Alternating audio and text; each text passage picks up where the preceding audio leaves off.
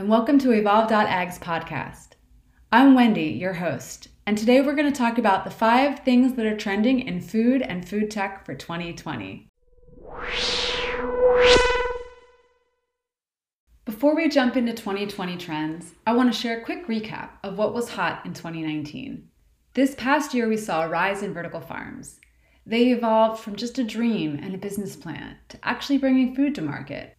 Greens that I personally indulged in were from Plenty in Northern California and Box Greens in Miami, although there are many others that I just can't wait to try out. We were also very excited to see the expansion of Gotham Greens to New England. 2019 was an expansive year for many vertical farms across the world, and 2020 is going to be even better. Significant advancements were also made this past year in the lab grown meat, also known as cellular agriculture or cultured meat world.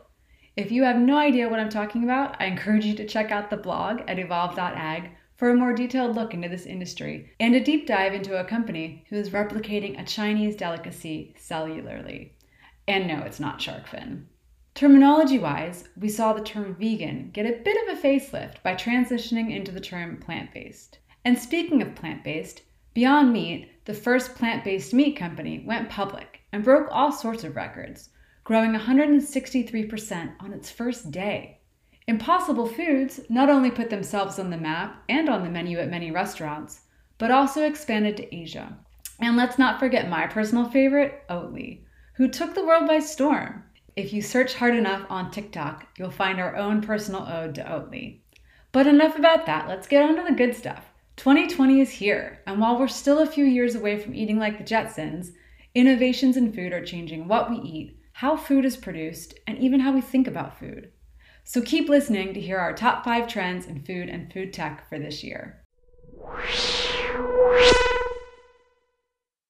The first big trend for 2020 is that food products and nutrition will be more customized to you and your needs, no matter if you're doing meatless Mondays, going keto, or just plain trying to eat healthier. Big Food has learned that there's no longer one size or type of milk that fits all and small specialty brands, tailored to specific diets, are making their way to your grocery shelves. On a macro level, you'll be able to look to your genes to find out what foods work for your body. GenoPalate is one company specifically doing this by offering personalized eating plans based on your genes. And digging a little deeper into your body, gut based research companies like Viome are analyzing your microbiome and providing specific nutritional advice and probiotic supplements based on what microorganisms you got going on down in your belly. Similarly, Nourished is a vitamin company out of the UK who are 3D printing personalized vitamins for you based on your body's unique needs and health priorities. So, in general, in 2020, this is going to be the year where specialized diets will become more mainstream as food companies respond to choosy consumers and nutritional supplements adapt from your input. Our second trend of 2020 is more expansive and creative food delivery, including the rise of ghost kitchens. Food delivery is not new. In fact, in 2018, it was a $34 billion industry. But Forbes predicts that by 2025, it's going to become a $200 billion industry. And restaurants are taking note. A lot of them already partner with third party delivery companies. I'm sure you've seen some caviar or Uber Eats coming through your neighborhood. But this can get expensive. Third parties usually take a commission from each meal, so some restaurants are starting to hire their own fleets of delivery drivers and come up with proprietary solutions. One example of this is how the salad moguls at Sweetgreens are putting delivery hubs, or branded shelving, in the lobbies of office buildings and apartments where they drop off customized salads that people order off their app. To meet the staffing and supply demands for this rise in to go orders, some restaurants are opening ghost kitchens. Simply put, these are separate kitchen facilities with no front of house to worry about. Alternative spaces like these remove the stress on chefs and the extra time needed for preparing to go orders in the middle of their lunch or dinner rushes. They can be an economical solution for growing delivery demands, especially when several restaurants can share the same space. In addition to takeout, we're also seeing a growing number of food plan delivery services. These companies, like Thistle or Urban Remedy, deliver several days worth of food that is tailored to specific dietary needs. So you can say goodbye to meal prepping and still keep to your anti inflammation or vegan lifestyle. Restaurants and food companies are taking delivery very seriously, so this year keep an eye out for your local ghost kitchen and more food options arriving at your door even faster. The third trend is that more food is going to be grown vertically or from indoor controlled environment and be more traceable too. We already talked about how vertical farming was on the rise in 2019, but now we're going to see even more locations of established vertical farms. Gotham Greens and Bowery are both coming to my hometown, Baltimore, and plenty is expanding to Los Angeles.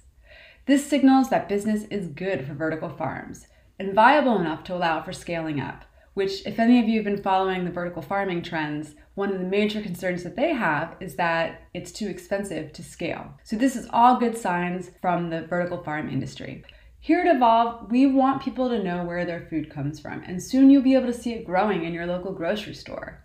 Vertical farms like InFarm and ComCrop are partnering with grocery stores to bring consumers the freshest produce possible because it's cultivated and picked in store.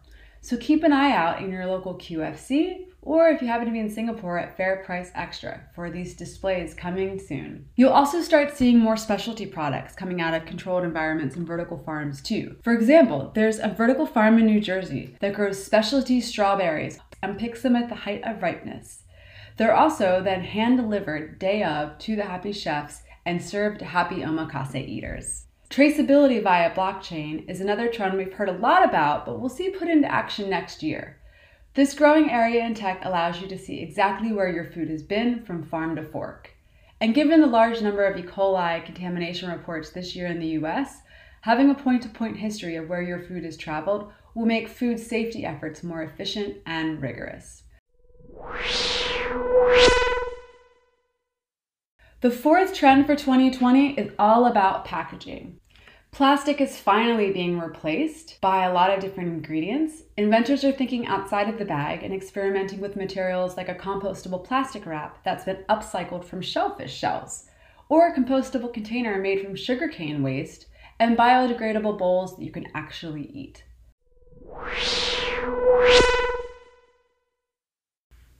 And finally, our fifth trend what foods and drinks will be popular this year?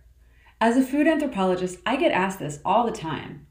Over the past decade, we saw some surprising foods trending. First, there was kale, which made waves a few years back and ended up in salads, smoothies, basically you name it, and kale was in it. Then cruciferous vegetables like Brussels sprouts and cauliflower had their 15 minutes of fame. And last year was appropriately deemed the year of the vegan, with plant based meats growing in numbers and popularity. So, what will be hot and in our mouths in 2020? We predict you'll be seeing the following trends. Let's start out generally. Plant based meat companies like Impossible Foods and Beyond Meat got a lot of backlash this past year because various ingredients in their recipes are highly processed. While some of this was just bad press sponsored by meat lobbying groups, it is true that not every ingredient in some plant based meat alternatives are from actual whole foods, or even pronounceable for that matter. And this has become a big enough deal that food companies are responding by updating their ingredients and doing a better job of describing exactly what is in their foods. So in 2020, keep an eye out for new recipes that take both ingredients and level of processing into consideration. We'll also be seeing new alternative protein companies coming to the market with recipes that have fewer ingredients we've never heard of and are minimally processed. And in the alternative protein slash plant based category, Get ready for garbanzo beans to have a moment. Also known as chickpeas, these versatile little protein nuggets are expanding beyond hummus and gluten free flour and are about to compete with oats and almonds in the alternative meat category. That's right, everyone. Chickpea milk is a thing, and it's coming for your coffee and cereal. As previously mentioned, I'm a huge fan of oat milk and definitely a little skeptical of alternatives. But an Israeli company called ChickP is working on a chickpea drink that will have more protein than other alternative milks out there. And I can imagine how it will be just as creamy. So watch out, fellow oat milk fans, we may have a new favorite vegan milk to try. The next food trend for 2020 also has to do with processing and food waste. It's called upcycling, and we're about to see a bunch of upcycled foods come to market. What is upcycling, you may ask? Well, simply put, it's using the byproducts of food that would otherwise go to waste. For example, a company named Renewal Mill is upcycling the soybean pulp, also known as okara, from soy milk and turning this into a flour that has way more fiber and fewer carbs than the old school wheat based flour. Planetarians is another rising star in the upcycling world, turning spent sunflower and other agricultural byproducts into a high protein and high fiber flour. Next on the list is seaweed.